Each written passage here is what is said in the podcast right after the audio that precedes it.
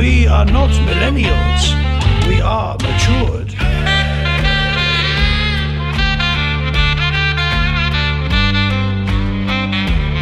Brought up on collaboration as an art form, delivered as value.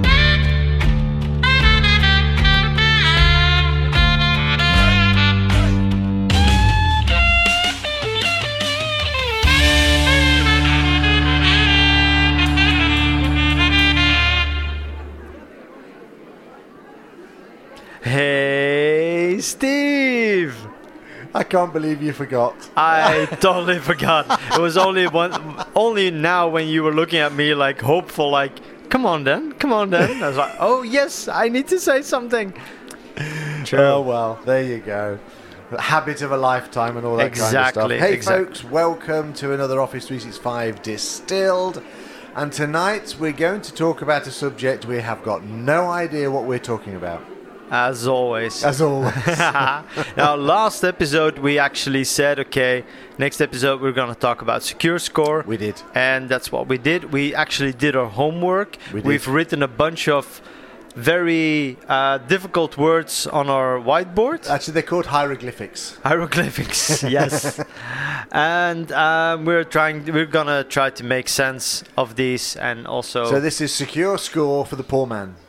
Yes, man's exactly. secure yes, score. yes. All right, cool, cool, cool. Exactly. And the thing that I quite like about it is looking through some of Microsoft stuff here.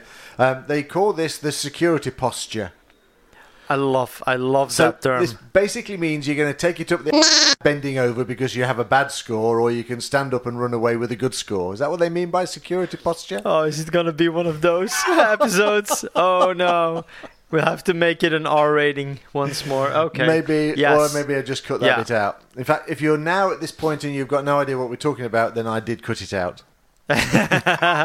no, you won't. Probably. No, I no, might no. put a beep And- in. Yes, that would yes. be good. I could put Oh. a beep in. All right. so how So- have you been? How have I been? Um, good, hot, and bothered. So no complaints, really. Yes, here in uh, Western Europe, we really got a, a heat, Heat stroke wave, wave. wave. That yes. that one. Yes. And no COVID, so that's good. yeah, yeah, yeah. I'm waiting to sign up for my passport. I keep waiting for it to come online, which is, I understand, three or four days away now. Oh, the vaccination passport. Yeah, Oh, yeah. yeah, yeah. And I okay. understand that you're waiting for your first prick. Yeah, yes. You're right. It is going to be one of yes. those podcasts. Yes, exactly. Which is good. I love those. Oh, okay. I love cool, cool. those. All right. Yes. So yes, you're now on the list too, which is neat. Yeah, yeah, yeah. So we'll, uh, yeah, we'll But, see I- how but that I'm good. goes. I'm good. I'm. Uh, I'm quite excited about uh, Commsverse, of course. Of course, Um, yes. we have the guests from Commsverse joining us later today, oh, yes, yes. so we'll uh, we'll talk to Mark and Martin. Martin, thank you, about what they're doing with Commsverse, which is going to be a real in-person conference. Oh my God. Touchy, feely, shaking hands, drinking, Hugging. heating. Conference. All, all things that happen after the, that SharePoint. Yes. Yeah, and Mm-hmm. and we're going to drop that in later in the podcast, and you're going to hear about some of the really cool things they've got. It's a two-day conference. They've split it up well. Yeah. Um, they've separated it, and the party the night before is in an awesome venue. So Yes. we'll cover that a little Well, bit. the actual the the event is in an awesome venue as well. It's yeah. true. So yes, so it'll be the first live one after two years of starting it up and having to do it virtual. So that'll be good fun a bit later on. So uh, so yes, I'm feeling good. So how are you feeling, Marijn? Oh, I'm uh, having uh, quite a bit of difficulties with the uh, hay fever. Oh. So if you think I'm sounding a little nasal, that's uh, probably that. Don't blame it on my mix down. No, no, no, no. So yeah, that's that's kind of got me bothered at the moment, but we'll see how it goes. And we have one more thing we have to talk about. Yammer. Okay, yeah, Marijn lost his Yammer virginity today. Um, well, he didn't actually lose it today, but he found a use for it today. Yes. and it was a really critical business application Yes. that you had to build, and Yammer was the perfect match for it. Exactly. I even I even referenced the MOCA framework for that. What? Yes, I saw that in your message to me today. Yes, Yes. you referenced the MOCA framework. So this organisation said, Marijn, we have an absolutely crucial business application. Yes. And uh, could you please deliver it? And could you tell our listeners what this absolutely crystal, crucial, crucial business application was? Well, the organization uh, wanted to uh, set up an environment where they could um, suggest or uh, recommend books and movies that they've seen Crucial. to other people, and then So- other people would be able to comment on it.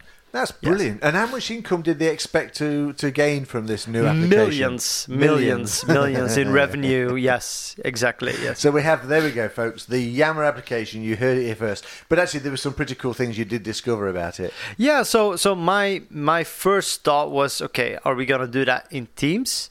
Are we gonna do that in in SharePoint with a SharePoint list that we put some conditional formatting on? Yeah. Um, or would we do that in Yammer? And then I was looking at the MOCA framework, which uh, it's a community. It's not really teamwork. It's more of a community. So Yammer would be the perfect place. So I created an, uh, a test um, community in Yammer, and then I found the ability to add hashtags, Cool. and I found the ability to add topics. nice. Yes. So that got you everything you needed to do, and you was a rock star. Yes, five minutes later, all up and running, everybody happy. Yeah. Wicked. Wicked. Well, I had a little bit of frustration the last few days. I had to do something that I never ever do. I had to play yet again with JSON.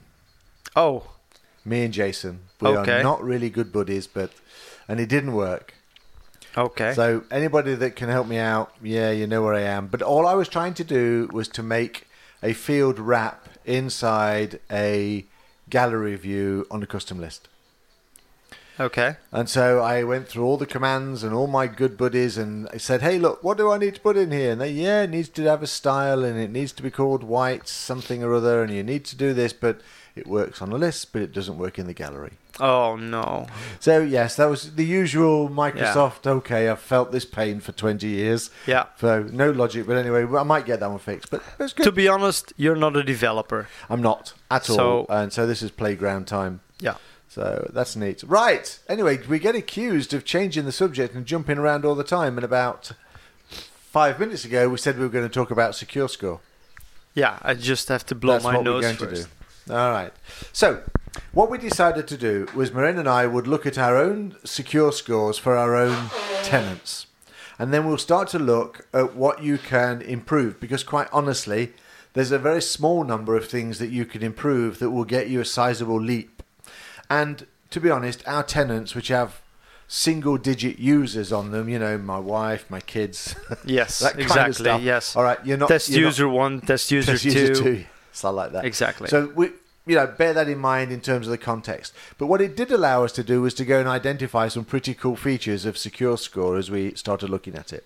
Exactly. All right. Yes. So, Marijn, first of all, tell everybody what is your Secure Score on your tenant? my amazing, fabulous, all-time high secure score uh, that I have right now today is the amazing amount of 15%. One, f- 15%, one Lorraine. five. I'm going to shake your hand. That is brilliant. Except I beat you. I beat you. I beat you. Ah. How much is it? 17.56%. Oh wow! okay. And I have no idea why. Oh, no, I think we did look at why. It's mainly because I've, I've got an MFA set on an admin account, which you didn't quite have, or something like Yeah. that.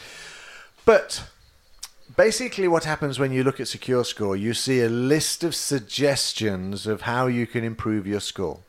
Yes. And five of them all have 1.69% against them, so you can Yes. kind of ignore those. Yeah. And then, Well, yeah. well, actually, you can take them one at a time and decide whether you want to enable Exactly. them or not. But- Exactly. But if you want to take big leaps forward, then there are some others that you need yeah. to look so at. So the first thing to do is to, to resort them in order, so the highest percentage come first. yes. I should also say here that um, I don't think I'm being cynical, but I, I kind of feel like I am. But I'll let you take it as it is. 100% may not be where you need to be. No. No. You've no. got, no. basically got to look at your tenant and go, same as anything else, there's a balance here. I can put all of these hours in here to get to 100%, when the reality is I have no data on here that anybody is going to hijack.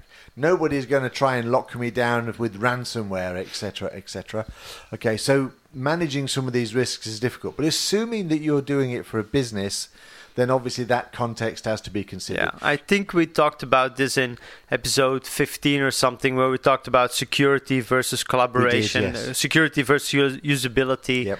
Um, yeah, so you probably don't want to go anywhere near 100%. No, I don't think you will do. And this, the other thing as well is that um, for some of the items we're going to talk about when we're talking about uh, sign-in and user risk policy, some of them require certain licenses that you may not have unless exactly, you've made an effort. yes. Sneaky from Microsoft. really, It's Trying to sell us. It? Here we go. Dear Jeff, stop trying to con us by saying you can be more secure with extra licenses. Upgrade now. Upgrade now, yes, the big button. Ah. All right, cool. So, so there we go. So, my next question to you, Marijn, at the end of this, I will ask you whether you're going to attempt to move your 15% upwards. So, Uh, oh yes, I will. You are going to attempt yeah, yeah, yeah, yeah. All right, cool. So I'm I'm taking lots of time off in the summertime, July and August, uh, doing minimal amounts of work uh, and taking a lot of time to study on a bunch of things. that's really unusual, you doing a minimal amount of work. Yeah, no, I thought, you not at were all. to, I thought you were going to do something different over the summer, but no, no, no, joking, joking, joking. All right, good. No, I, I like that idea. I think that's quite Yeah. neat. I'm, I'm just going to go and tour somewhere and get whiskey and join the collection and stuff. yeah, that as well. Yeah. Do that as well. All right, let's uh, let's make a start on um, those five or six areas that we think we can gain ten or more percent increase. Yeah. The easiest one, and the one I think every organization should do, is um, adding uh, the uh, multi factor authentication for admins. It's a no-brainer, isn't it? That's a no brainer. Like, you will, if you have 100 people in your organization, you probably have one, two, three admins. Give those people an uh, MFA uh, authentication uh, way, and that's just that is really a no-brainer. Yes. So let's just walk that through for a second. So what we have to do is obviously there's a few buttons to, to flick in the admin, and that's easy enough to do. yes. The real work is is making sure that your administrators are aware of what's going to happen from yes. tomorrow morning. You need to communicate that. Yes. You're going to get these kind of features. Um, small video, hey, scan the QR code, all that kind of stuff Yeah. you need to do. Yeah. Um, and don't get angry at me. We're trying to raise our secure score. Yes. now, to be honest, if they're admins, they'll probably know about this. They probably are involved in the decision to do this. I agree. Um, it depends on the organization, of course. But and if they're geeky admins, then they'll have done it by the end of the meeting that you were talking about it in. exactly, yes, yes, yes, exactly. And that, yes. and that and that will give you ten plus percent. So I think uh, I mean I haven't got the figures up here. yeah, front of me, fifteen or something, or yeah. sixteen percent. Yes, exactly. And it makes no sense not to. no, because those are the people with the keys of the whole organization. Agreed. So they really need to be super secure. Yep. Yeah. All right, MFA admins. Yes. Now, the next one is not so easy, which is MFA for all your users. Exactly. Now, I know all my users. my yes, you would- and your wife and your daughter yeah. and test user number two and yeah, yeah. my my daughters would go nuts if I made them start doing MFA because to them it's just an email account and there's not a lot of data in it, you know. No, that's true. But Yeah. uh, from a corporate perspective, and I mean any size of corporate business, Yeah. um, it's worth a try. It's No, of course, doing. and- and It's so everybody's- nowadays. Exactly, and everybody's used to it by now because they're using it for their bank, they're using it for their whatever. If they want to make a hairdresser appointment, they probably need to do that. Um, and we've also talked about multiple layers of adding MFA, so there are multiple ways to do that. The easiest one is, of course, the simple authenticator app. Yep. um, where you just you flick a switch in the user uh, profile and they just have to log on with the authenticator app. Super easy to set up super easy to communicate. Um, for all my customers that have that enabled i don't see a lot of issues with it. Well, you you start to put some variety on this one, so it's not just about every time I log in, I need to put in my six-digit number. no of course. If I'm connected to my local IP address and my own domain, um, and then I don't need to put the number in.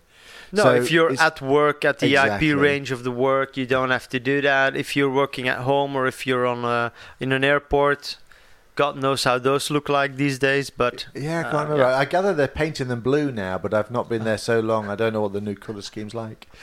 So, but the- yeah, yeah. that's true. So, so it is about you know you can make it easier on your users, Yes. but it's that balance as well. Um, if they never use MFA because they're always in the office, then the day that they start to use it, you've got problems. So you do need Yeah. to kind of have a this is MFA week inside and outside the office, and you can also. Um, I'm, I'm saying this because I have a vague recollection of, of setting it up many, many years ago. But you can also choose certain parts of the world where you insist that MFA has to be used. So you can sort of say, you know, like the South American kind of uh, dodgy countries and, um, uh, you know, China and stuff like that. Then you Yeah. you, you can do it, I think, based upon IP address range. But I, just, I would just need, I'd suggest to people just confirm that. I can feel it in my head. yeah. But conditional access and stuff like that, it's all part of that process Yeah. on the tenant. So Yeah. you're good to go. Oh, that's right. cool. Yeah, yeah. And Cool. to be honest, it's it's not that difficult to explain. It's not that difficult to enforce. It's not that difficult for people to use it because you can ac- indeed say ask it every 14 days, ask it every 30 days, something like that. Correct. So, yeah. And I've, I've got thing- one. sorry. I've got one customer that uh, where I have to do it every day, Annoying, and that it? super annoying because I have to do that with my admin account, but I also have to do that with my normal account. So I have to do that twice every day. Yes, and uh, the other balance that I was going to reference here. Your GPOs, your logon policies on your devices, Mm. will also do, drive how often you need to do this. Yeah. So if you're taking the default and you've kind of got an eight or twelve hour um, uh, overall uh, authentication or offline access, then you won't have to do it very often.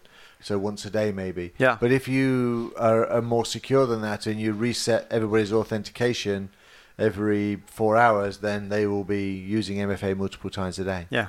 And there's one more thing. When people get used to it, they do get used to it. Even if you do make it every single day, you Yes. feel annoyed because there are some companies you do need to do it and some companies you don't. No, yeah, well, it it it does uh, annoy me in the morning. That's because you're not Uh, really awake. Exactly. Yeah. You know. Yeah, it's true. So anyway, yeah. So MFA users, and again, this was another sort of uh, two-digit percentage, ten Yeah. or fifteen of whatever the number Yeah, was. something it like that, doesn't really, yeah. really matter. So if we add those two, we already gain thirty percent. Yep. So you're just short of fifty percent now. Yeah. Are you going to do that? Uh, yeah. Uh, yeah. Well, probably. Really? Yes. How long for? Thirty days. Really? Yeah, I think so. You still you, no, you won't get pissed off with it before then? You mean? No, I don't think so. I I think I think I will do that. Yeah. All right. Cool. Yeah. Why not? All right. Then we And get a weird one. Yes. Block Which- legacy authentication. Yeah. So that actually means if you're running, if you're still running like old applications like Office 2010, for example, that's still it can't use MFA. It it it can't work with it. So it still uses SMTP and POP3 and stuff like that. which are all weak methods of authentication. Exactly, yeah. So there's a way to block those legacy authentications, um, and that will also give you a number of points. Is this a no-brainer? This is absolutely a no-brainer. Yes, if your organization is working with Office 365, they should be working with the latest version of Office. Um, yeah, But what about all those spreadsheets that won't work with anything above 2010? The macros won't work. they won't oh. migrate. I have Oh, to rewrite. they- I've got yeah, they need 40,000 to be- macros. and yeah, they need to be rebuilt.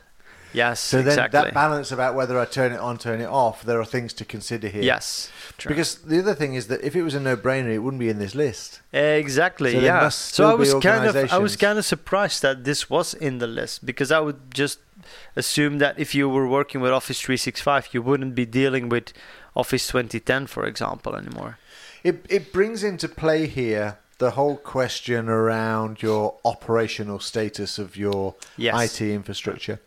So if you work on a tight budget within your organization, you tend to do the innovation things and the things that need to get done because they're becoming uh, outdated or they're being replaced and they're being Mhm. uh, deprecated. That's the word I was looking for and couldn't Oh find. yeah. But those Excel spreadsheets, IT departments tend to say, no, they're nothing to do with us. They're the responsibility of the user. And of Yes. course, then the user says, "Well, we're not putting any investment into updating them, so Yeah. we'll continue to use 2010." And as a business, they pay me. Yes. So there's, I can understand where that happens. So Oh know, yeah, yeah, yeah. so that was pretty cool. All right, and then the one that I find really weird, number four in the scale: do not expire your password. Yes. Now, I'm I'm I'm kind of security plus trained and all that kind of stuff, and I haven't done it for a while, so you know, bear that in mind. So I kind of have ingrained into me, hey, these are your password policies. Change it every 30 days or every quarter, da da da da da da. Yeah. So this one grates a little bit, but you think it's right. Yes, because when I was working for uh, for a boss, when I was not a freelancer yet, um, I was working for a company for two years, and I can still remember my password, which was my first name and then the, the first three letters of the month where I had to change it. So it was Marijn Jan. And maybe I had to put some numbers in there as well. So it was Marijn Jan uh, 12 because it was 2012. And then three months later I had to change it. So Marijn M A R from March 12. And then your, your basic problem there is not actually that you're only changing three letters. Your basic problem is that that password can be applied to you in any place, anytime, anywhere. Yeah. So my guess is you use that same password everywhere. Uh, well, back then I Yeah. did. Yeah, Yes, I mean, sure exactly. you don't, because I I do don't want to remember 25 passwords. No, but the, the idea of a password model or a sentence, of course, is now all acceptable. But basically, Microsoft are saying that they have evidence, which I don't disbelieve. I accept Yeah. it. Uh, dear Jeff, I know you'll always tell me the truth, so I get that. um, but yes, so the more often you change the password, the less weak they needs to be because you have to remember it. Yes, And, exactly. uh, yeah. So consequently, they're saying that if you let them choose a strong password, then you're good to go. Plus, of course, there are other ways. If you're doing MFA, the password has less less solo Yeah. importance, Yeah. and, And there are- Windows Hello and all that yeah, kind of stuff. there are even passwordless uh, ways of logging on these days where which you don't even Microsoft's need a trying to push. yeah exactly yeah. because why would you still have to remember some very difficult string of letters and numbers if you can just smile to the camera That's true. Maybe, well, I don't disagree with you. You're Yeah. good to go. There are times when, when Hello won't work, of course, because for us, especially where we have multiple tenant logins, Yes. it has to use the local certificate on the machine, which can only be used once, blah, blah, blah. But that's okay. They're just kind of exceptions. Anyway, but that's number four, really, not Yeah, yeah. expire the password. yeah Um, It's a weird one, odd one for yeah, me. And then we have a couple of odd ones. Well, not odd ones. We had a couple that sound similar. So we'll do them together, kind of. Let's just talk them through together. Yeah. So turn on user risk policy and turn on sign-in risk policy. And when I looked at these, I'm going, okay, that makes sense. But then I had to kind of try and think about which one was which. Um, and they're actually quite cool, I have to say. yeah So number five, then turn on user risk policy. So that actually, so when Active Directory says, hmm, this kind of looks weird, dodgy, so it will actually block a number of resources to you. Um, and it might prompt you to change your password, for example. And, and what triggers it? So this Got is no where idea. you're logged in from. Oh, I've got okay. no idea. No, no idea.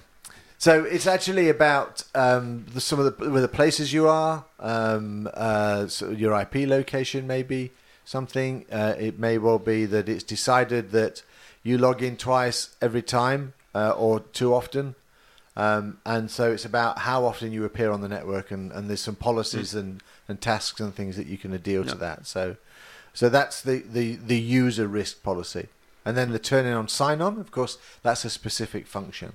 Yes, because the sign in risk policy that is really when you're trying to log in and the system thinks that this login looks kind of funny, then it might prompt you to, for example, log in with multi factor authentication Okay. to provide that extra level of authentication because you might be working in Texas and uh, you are maybe in China or you're in Japan or you're in wherever uh, side of the world, and then the system will say, "Hey, normally you're not in this location, so maybe you should uh, do MFA login for now instead of just using your password and your username. Yeah. So so for the one-off event of actually signing in, Hmm. then um, it makes sure that it's you're it's comfortable with that. Yeah. But of course, if you have multiple sign-ins, that's when the user risk policy kicks in. So Yeah. hey, you know, actually they normally only sign in twice a day from these locations, but now I'm getting six logins a day from three different locations. So then I can implement some additional, Yeah. or I can block certain resources. Yeah. So, for example, um, if you suddenly find there's a lot of logins coming from certain Asian countries that are known to be, you know, hacking or uh, or even sort of uh, ransomware from South America, that kind of area, then you can sit there and say, okay, I'm going to remove you from these sensitive drives until I feel more comfortable about, you know, your overall risk as a user. Yeah. Exactly. And that signing on is part of that trigger process. Yeah. So they're, they're kind of big ones to understand, but worth doing. Yeah, and, to be honest, uh, I mean most most applications do that these days as well. I know that when I travel to the US, for example, and I try to go on Twitter, I get an email in Google saying, "Hey, somebody was just trying to log on on Twitter from Florida. Yes, Was that you? No problem. If it wasn't you, change your password." correct. Yes, especially when you turn your proxy server on, then it really gets confusing. Yes, but the, the most applications already do that. Um, I, I believe Gmail does that as well, although I can't really remember how that They're, looked like. they're all they're all IP based. Yeah. So a this IP address is not in where you were Yes. last time, Yeah, and, and the obvious one, you know, you sign in from Japan now, and then tomorrow Japan, and then two minutes later you're back in the US. So which one is the valid or not valid? Th- There's uh, machine learning here can basically Yeah, say, yeah. look, this is this is what I expect, and this is exactly. what you are. Yeah, So those those six items there, then before we kind of get on to one or two other things, but we're going to go move to Commsverse, I think, in a minute. But um, those six items will get us 60, 70 percent. uh, yeah, something like that.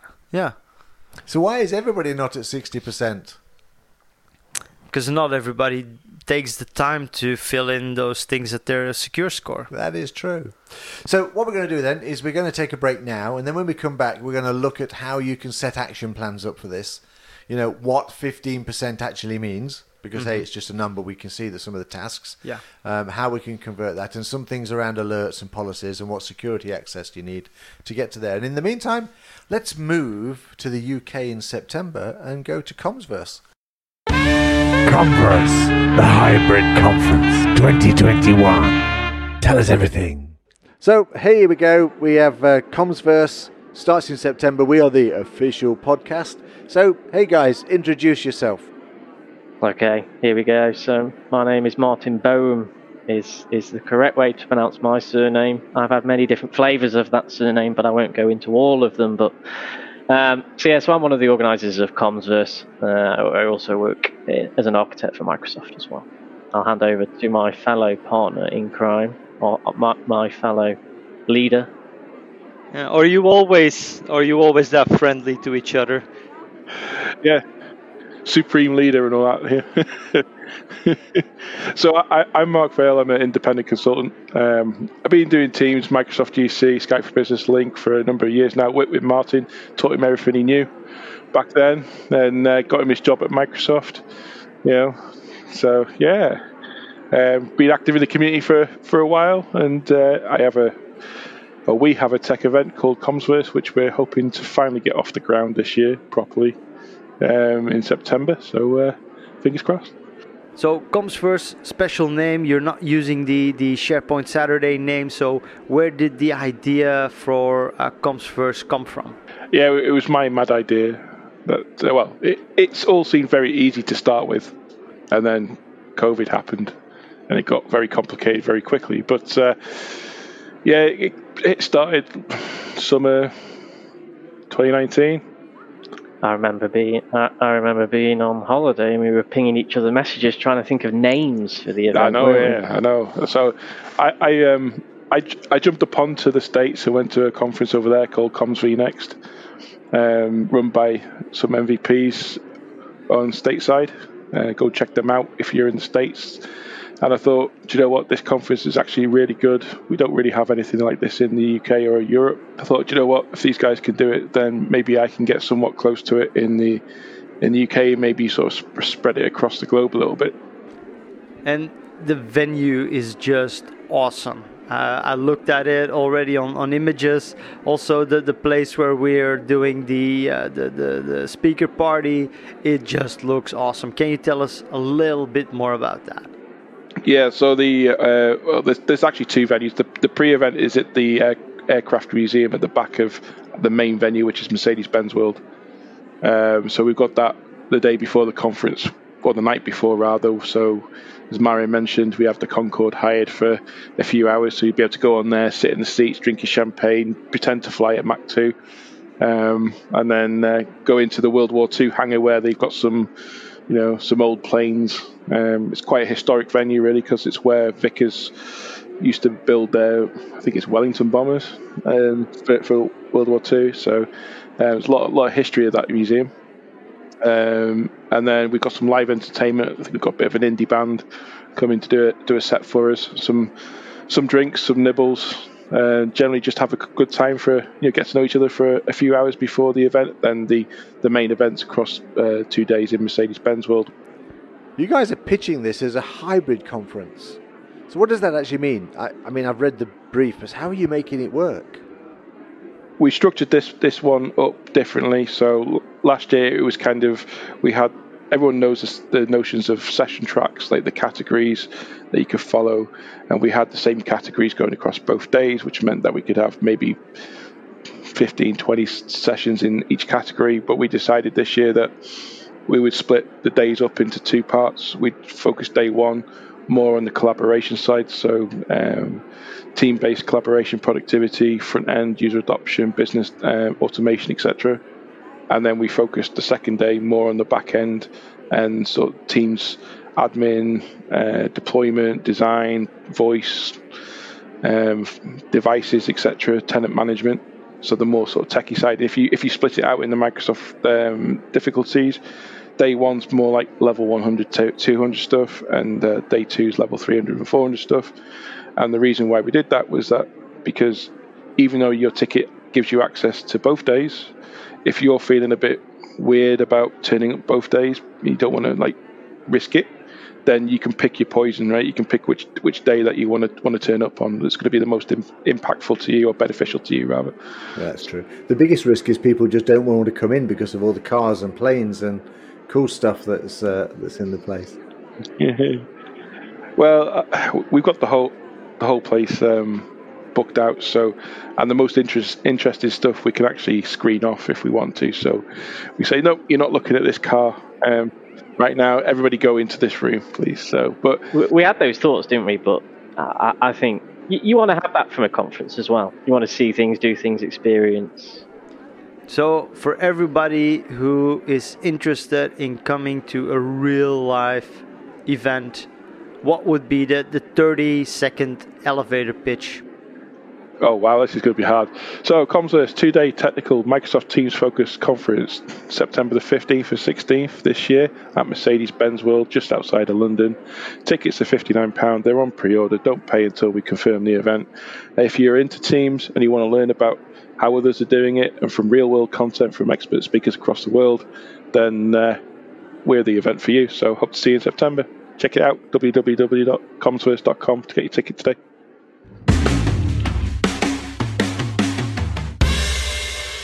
This conference looks so freaking amazing. I just hope we can go with all the international travel and such. Yeah, it's not very optimistic, but uh, I might I might play my British passport card, so Yeah. I might get over there. Yeah. But the other thing is that if we go down there, Marijn, then we have to do a whiskey tour. Of course. the, the Cotswold course. whiskey is just round the corner. Well, kind of round the corner. Yeah. And there's a brand new distillery being built. When I looked last summer, about thirty or forty oh. kilometres away. So there'll be. Oh, so we'll have to do a oh, visit, oh. and we'll have to. Yeah. We'll have to go. Yes, yes, sir. Alrighty, so I'm not sir. bent over anymore on my secure score because I now know how to stand up straight without a worry. Exactly. yes, yes, and also to be honest, like you've got that benchmark of 22%, which sounds rather low. Um, it's super easy to get above that. Um, Well, let's talk about that 22% because I Yeah. really think that's quite cool. So, on your secure score, you will see something called a peer comparison. So, Microsoft use the information they have about your tenant and say, okay, look, other tenants the same as yours, and I guess they're comparing the number of users, the type of Size, information, yeah. the number of times you access, Yeah. whether you access outside of Europe or just inside Europe, that kind of stuff. Hmm. They're saying that if you want to measure against your peers, they're at 22%. Yeah. Now, to me, that's a solid number that I should be bigger than. Yes, That's you should my be average. You should be above that. That So- that should be your minimum. Correct. And my guess is those minimums I've done things like MFA admin and away you go. Yeah, exactly. And the other really, really bad news is that, and I hate this, but I guess it makes sense, is that if I did put MFA admin on and mm-hmm. I boost up from 15% to 30 and I go, whoo peers, you can pierce off because I'm better than you, all right? But the number will go down because that MFA admins is only worth a certain amount each over a period of time, and it kind of degrades because Oh. basically you they're looking for you to constantly look at your security, yes. and that's the other key thing about this is that security isn't a one-off thing. No, you, You know? need to keep on looking at these things. If yes. I put a secure, if I put a security system in this house and I spend five grand putting it together, I still need to remember to turn it on every night. Yes, exactly, So, exactly. So yes, so this this stuff is something that you need to touch on. If you are managing a tenant for other people, then checking secure score is something that needs to be in your monthly checklist, monthly operations run. Make sure there's any suggestions and Yeah. needs to be done. And then, of course, when I've worked out what there needs to be done, they've got a really cool way of making sure you action them, haven't they? Exactly. I was just gonna mention that. So what you now can do, so for every item on that uh, list, is you can actually share that into Planner. So you can actually just say, okay, uh, this turn on MFA for all the users. Okay, this needs to be something that we talk about with the community, uh, with the communications people. We need to talk about this with security people. We need to talk about this on the governance board. So I can actually share that to a planner plan on a specific group and then it will be added there as a task for somebody to do So you can first of all you can decide whether it's something you're going to ignore or whether you're Yeah. not going to ignore it or whether you're going to action it. yes And then it's got some pretty cool things for actioning in it. Yeah, so you can exactly. make a note, you can put it on Planner, you can collaborate over it on MS Teams. yes you, You can, can send it as talk. a conversation in Yeah. teams as well And then you can still decide at that point, I don't want to do it. Of course But yeah now, and then you course- just say okay i'll i'll i've mitigated that risk um, and then it will go away as well yeah Well, the risk won't go away. no of course because but- I'm assuming the opposite now happens. So you decide now that you're not going to do something. Mhm. But like everything else, there has to be a recertification process. Yeah. So, like my MFA admins has been enabled now, but it basically depreciates in value, then the ones that I decide I'm going to accept the risk, I will get reminded that is that something that you still want to accept as a risk because Yeah. this is still something that you can improve and that you can change. Mhm, mhm. yeah exactly So that's Yeah. pretty cool. So that action plan and choices I quite like because again, operationally, this is about operations and keeping secure and maintained. Hmm. You've got an audience that you can share this with. It's not just a single single decision. no It's a group effort. Yeah. And some of these are complex. I mean, things like user risk and sign in has got nothing to do with me as a SharePoint admin. no It has got a lot to do with my AAD management team and Exactly. my identity team. Yeah. Um, and so I'm going to be collaborating on those items with a lot of people. true yeah yeah So exactly that is pretty cool, I have Yeah. to say. That is pretty Yeah. neat. And there are a bunch of things that will require a lot of work, a lot of thought, maybe some extra licenses, but there are a lot of things that you can already do to improve the security of your organization because that's really what we're talking about. We're not trying to bump up some silly number. We're really talking about how to improve the uh, security of your organization. So, um, yeah, that's a, a bunch of things that are really uh, yeah, a no-brainer to set up or to do. Yeah. Cool.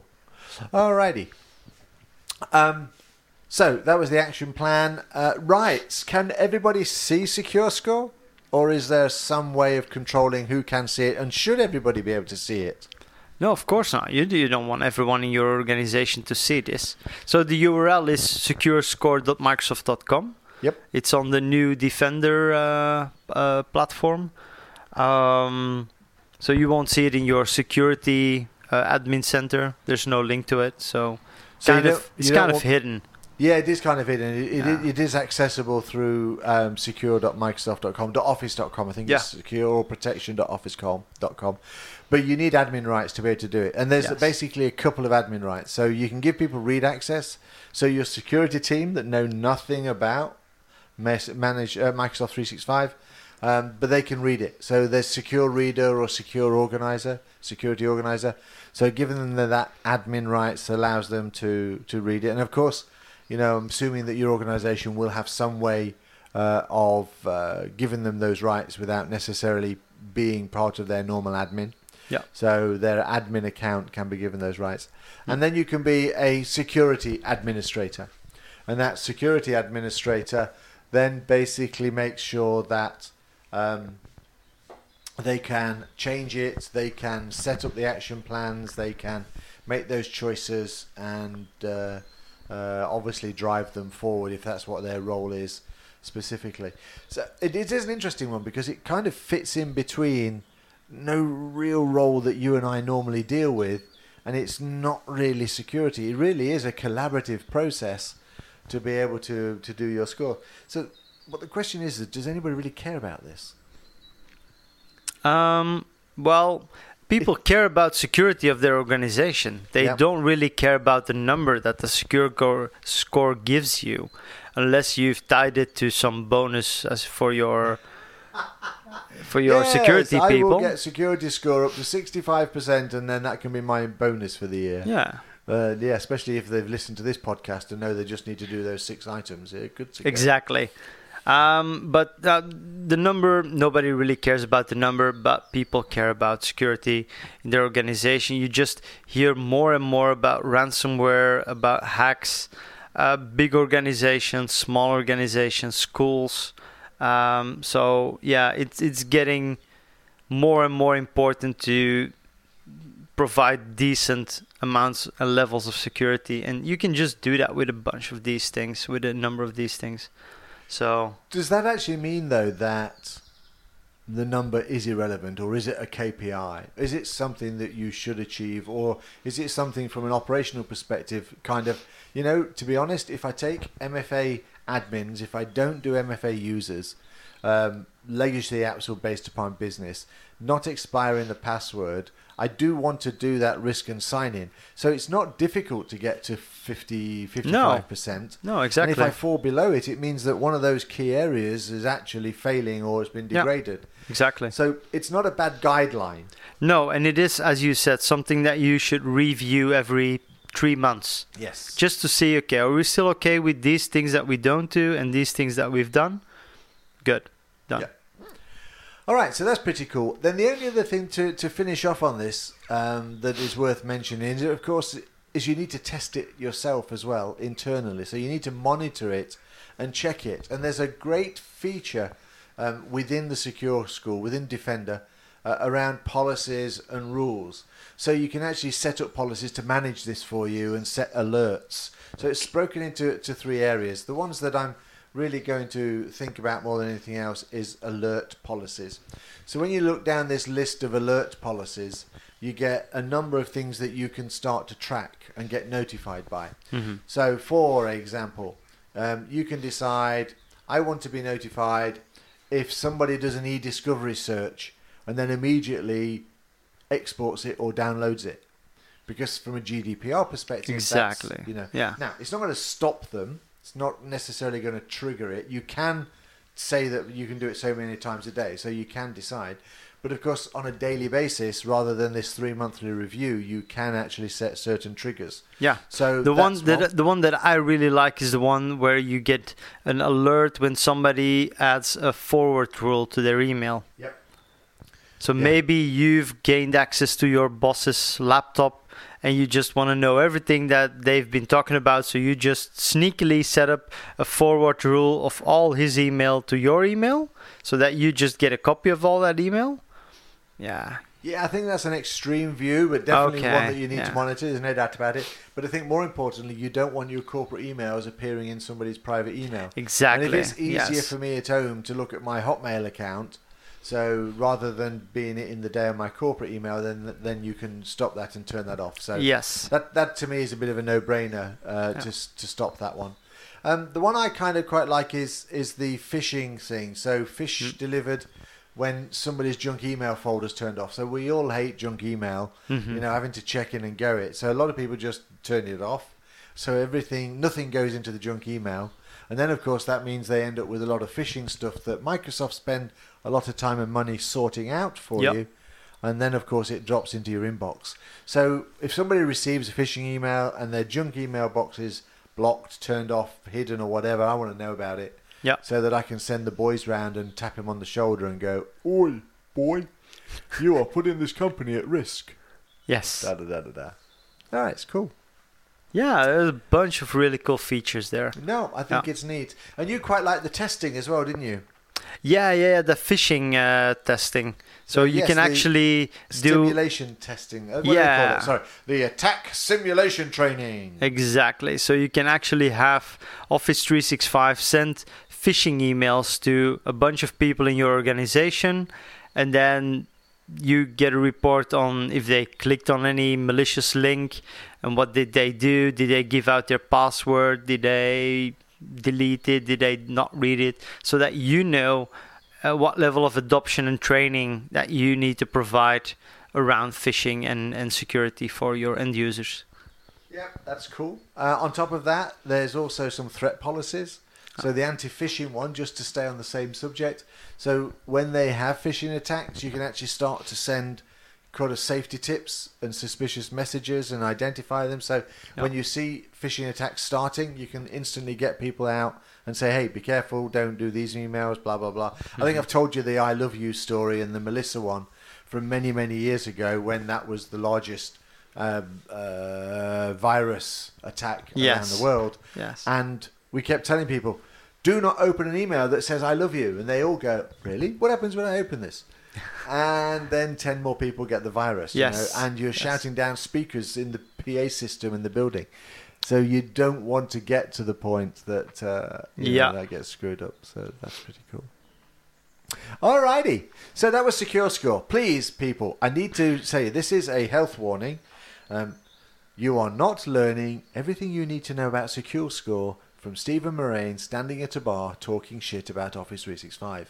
Right, you need to go look at it yourself. But what I hope is we're giving people, we're giving some of the listeners some highlights that they can look at and some areas that we think are of value. But hey, Secure Score is bigger than this, so please don't think, right, I'll go and get a whiskey, because we're going to talk about that in a minute or two, and I'll sit down here and I'll just listen to the podcast and make the changes that Marijn and Steve say, because then I'll be secure. No, no, no, no. You definitely will not learn all about Secure Score uh, just by listening to us. What you will learn all about is about the whiskey that we're gonna drink. We will. Yes. All right. Okay, good. So, Marijn, you've brought something a little different today. Uh yes. It was. It's been quite some time since we've done a Japanese whiskey. it is. and I happened to stumble upon uh, a few little boxes of uh, Japanese whiskey. And I don't want to. I didn't want to bore you with a Nikka Days, for example, that you can get in every supermarket these days. I actually wanted to get something special Different. and different. And this whiskey that I brought, it's a blend. Don't hate me for it. It's a blend. I find I've noticed a couple of really nice blends just recently Yeah. that I've tasted. So yes, and actually I have a confession. Oh, I had um I forgot the name of it. I had the Tamnavulin, the uh, oh I forgot it now, but it was um, sherry, heavy sherry, and I really really enjoyed it. oh. I think I've my I've spent months training myself, but I'm sitting there going, Marijn would be proud. Yes. Yeah, I wish Nice. I, forgot it, I forgot the name of it now, Oh. but it was one. It came in one of the boxes, and I'm sure you've had it too. But I was thinking I must tell you about it. But it was sherry one, um, and I'm going, wow, that's cool. Anyway, Cool. yes, so All right. Japanese. I'll tell you the yes, name later. Japanese, and this one is special because it has been finished in a rum cask. A Japanese rum cask. I've got no idea. I don't Uh, know if they do rum in Japan. I assume they do. They. I've uh, got no idea where the rum cask came from, But, but, what I really like about this is the name. Kura! Kura! K U R A. I'm sure it actually says Kora. Is that the name? Kora. Kura. Kura. Oh, that's better, yes. There we go. It's not particularly cheap, just to let you know. It's, uh, it has its depths in there, and it is a rum inspired delight. And it comes from Okinawa, um, which is obviously part of Japan on the southern side of there. Um, and yeah, it's cool. Yeah. So You've poured it me. it yes,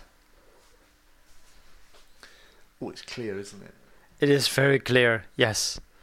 It's so it's not a dark yellowish thing. It's it's more like a like a bourbon cask. And the funny thing is, every time we taste a really peated whiskey, it's always very clear. It doesn't look like it's gonna be super heavy. But when you smell this, Yes. You smell the peat already. So it's a Japanese peated whiskey that was finished in a rum cask. Now the colour description is interesting. What colour would you call this, Marijn? And don't go for the one that you know the website says. No, I, I can't even remember what it said. I'll tell that in a minute. Um, it it's actually um, I'll go with apple. apple. It's kind of that light appley, juicy colour. You know. If you du- yeah, if you if you put a lot of water in it, maybe because this just looks like water with a slight coloration on it. Uh, it's actually russet, Rust, of course. and uh, that's what it's called. I have no idea what russet actually means. I've never heard of whiskey being called russet, but the nose is a real mix of Islay whiskey and Japanese sweetness. Yes, yes, you definitely get that sweetness in there. but it's in the background. You get that peaty hit, Yeah, that smoke, yeah. And then, I, of course, every time I think Japanese, I think lychees, but it's not lychees. It's more kind of apricot. It's Apricot, more earthy, yeah. isn't it? But it's a lovely, a lovely smell. It it smells great. Yeah. The silence is because we're drinking it. And now Marijn's thinking about it. Oh, that is very different than I was expecting. So when you take a zip, there's almost no peat in there, but it does hit you with a lot of pepper in the back of your mouth. You're not wrong. A lot of pepper. Lots. It's like a little explosion that goes off, like boom, and then it's gone. But then you get that smoke. Yeah, This is actually very nice. this is very weird. it's weird. I don't know if it's nice. It's weird, definitely, but Well, I like a whiskey that has a journey. And so from that sweet, smoky, peaty nose through to that pepper, followed by the smoke, to me that's a journey. You're obviously got, you look like you've been sucking one of those sherbets where your ears go, "Mm." Ah, no, that pepper burst. When you take a second hit, then you get, then the the the the, ex, the pepper explosion is bigger. It is pepper as well, isn't it? I was thinking No. more about the Chili. Uncle kind- Nestor chili stuff that Yeah, we talked about. no, this is and really that. peppery. Yeah, Mm, but I quite like it. yeah. I think it provides a certain amount of body to it. And I think I like it is because it passes by and then you get the smoke. Yeah, but what I've so So where's I've, the I've rum? been I've been drinking a number of cask strength whiskies lately, and I kind of like how they are full of body and they just provide you that oomph from the start, and this doesn't. No, it doesn't. This builds up to the, the Yes, peppery, which is exactly. quite nice. I think that's why I like it. Yeah, but it, it doesn't have that rich mouthfeel. No. It's not that oily mouthfeel that you've actually taken a sip of something. No, I was swirling it around the glass earlier, and uh, it's kind of there, but it, it's not oily in terms of that process. A drop a bit, a drop of water in it might actually bring some out later. But I'm really trying to find the rum feel, and it kind of is on the edge of the finish. Yes. You get that light sweet touch. It's it's lingering. It's it's not present. It's not like the Balvenie rum cask or something. It's it is barely present. If I if if I wouldn't know that it this would come from a rum cask, I probably wouldn't have noticed it. Um, I think I'd have noticed it on the nose. So I, I think that kind of apricot, solid, sort of um, um, strong fruit was potentially there. No, going back to this finish. So you get the pepper, you get the smoke, and then you wait because then you start to get that sort of pleasant fruit rumness. Rumness. Rum fruit rumness. yes, but with with a lot of peaty, smoky touches. But it's there. yes. It kind of wavers in and out. It's quite Yeah. interesting. It's the kind of whiskey that I could really enjoy drinking for a, a, a longish amount of, you know, a, a single glass would last a while because I don't need to take a second sip even now. No, I get it. But I'm kind of disappointed with the lack of mouthfeel. Yeah, that's fine, but it's a blend. I think that's quite typical of a blend. A blend really is about the flavors that hits you. It's not got the depth that a single malt that's spent, you know, 12 years in a barrel yeah, not I has get got. that. So I think that's what we see we're seeing here. Mm-hmm. Yeah, it, the flavors are definitely there. It's very tasty. I just miss that oily mouthfeel, like you're actually sipping something. But do you special. get that oily mouthfeel from a Japanese whiskey normally? You do, it's not something that's Ooh, you that's don't normally get it. I do have a, a Japanese whiskey called the Malt or something, and it's quite a, a, a cheap low end Mm. one. It's quite brown, very dark coloured, and that does have that kind of, you know, um, depth to it without the complexity. Yeah. But most of the other Japanese whiskies don't have that kind of malt sticky No. To the throat view. When we were tasting the Kaiyo, Kaiyo also doesn't have that a lot. No, but it has a lot of fruit at the beginning. Yeah. And then a nice that makes up for it. It does. This one actually, this one comes to life in the back of your mouth and when you uh, on the aftertaste. Yes. This really, it's it's like one of those. I don't know, one of those uh, like fighter jets. You see them, can- you see them fly over, and then you hear the sound. Yeah. The and this is the same effect. thing. So you you drink it, you zip it, and then you think, okay, and then it, then the explosion comes. A drop of water brings out the fruit. Yes, a little definitely. bit like the yeah. Kaya. yeah. You get a, a, a totally different nose on that. Yeah. hmm But then you lose the smoke. Ah, there's the rum. So a drop of water does emphasize that fruit. Yes, it does bring out those lighter floral touches, those sweet notes, but it takes away the the the peatiness. Doesn't doesn't remove the finish though.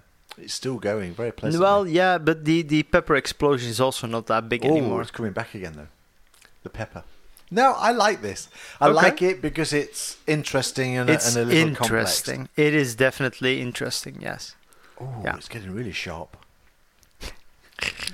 There's a couple of guys Yes. on YouTube that taste whiskey. We've watched them before. You know, the uh, I can't remember the name of the, the YouTube channel, but they just sit there, and one of them is all talk, Mm-hmm. and the other guy just sits there, and every and he goes, "Oh yes," and and then this is happening, and oh yes, and then this is, and all he's doing is just tasting it. The other guy is doing the yeah yeah yeah Yeah. yeah, but they're really really cool. I wish I could remember the name of the channel, but it's not as good as Whiskey at Ease, of course. The, Of course, the, the real course. whiskey Of course. YouTube channel, Yes. which is uh, Marijn and I doing perverty things. If you've caught episode uh, two point two, uh, but I'm not going to spoil it. But check that out. Cool. Well, we've blown our hour, but of course, As with- always. yeah. But uh, you know, I think that's going to be the case with Comshore because we're going to be talking about the Com. Sorry, Commsverse. Yes. Uh, we're going to be talking about Commsverse uh, all the way to the event in September. Yeah. They're going to bring in some speakers and uh, we're going to bring some of their sponsors. Uh, so we're Looking forward to that. Yes. So we're going to uh, bring in one or two of those things, so that'll be cool. So secure score, I think, was a good subject. Definitely. good call. Yeah. Now, there's one more thing we have to talk about. Oh, And I know we're running late, and I do apologise. We Oh, should oh, have oh. mentioned it earlier. oh, We need to do a one inch party. yes, yes, We need to do it. We got called out. yes, exactly. We got called out by neither of us can remember. We didn't check it out, but Uh, we will get. I know the guy because I was in a meeting with him and he was showing me one of these very fancy bottles, and I was super jealous. um, So we will issue a date. We Yes. will tell you all about it, and uh, it'll be sometime in July before the end, before the start of the summer party. yeah, uh, summer period, I guess. And uh, we will do a live online meeting where you can bring your last inch of a whiskey and tell everybody about it. yes, Definitely. I think that's gonna be awesome. Yeah, Yeah, we definitely need to do it separately so we don't have to. Uh, drive anymore. Drive Yeah, anymore. that's a good call. That's yeah. a good call because I might have a few last inches left in a few bottles. well, because I refuse to finish bottles, I've actually Yes. got a lot, but I don't think I'll be able to do them all in one night. No. Well, I, I would, but I need to stay where I am and sleep from there. Yeah. Cool. Well, Secure Score, great Japanese blend, my friend. Thank you very much. I really enjoyed that. I know you weren't so No, so I'm not, by not it, that. No, exactly. but that's okay. But it's interesting. Definitely listen, interesting. We are not supposed to enjoy every whiskey we no, taste. it's true. It's There's true. no fun in that. No. So that's good. All right. So anyway, Steve Dolby here saying good night. Cy Steve on Google and anything else that you can find me on. On And, Google? uh, yeah, Google. If you if you Google Cy Steve, you will get all of my feeds. Okay. Okay. Because that's what you get with grey hair and having been on, you know, the first thousand email addresses from Google.com. Oh, so I've been around yeah, a yeah. while, you know. Yeah. Yeah. yeah. So, but anyway, yeah. So that's how you can get me. Uh, ask any questions you like, and uh, yeah. So over to Marijn. He started, and he will finish. Us. Yes, and then you will always just do it. Yeah, yeah, yeah. you will No, always won't. say something. Uh, not going anyway, to. that's okay.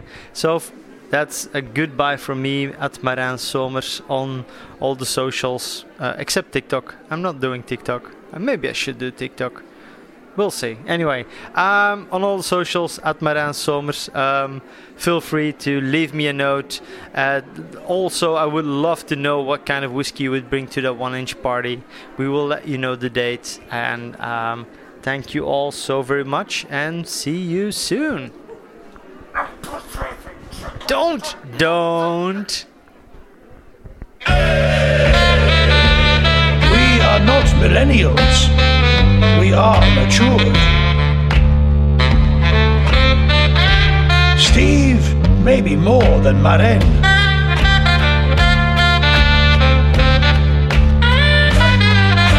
Maturing the business like whiskey in a barrel.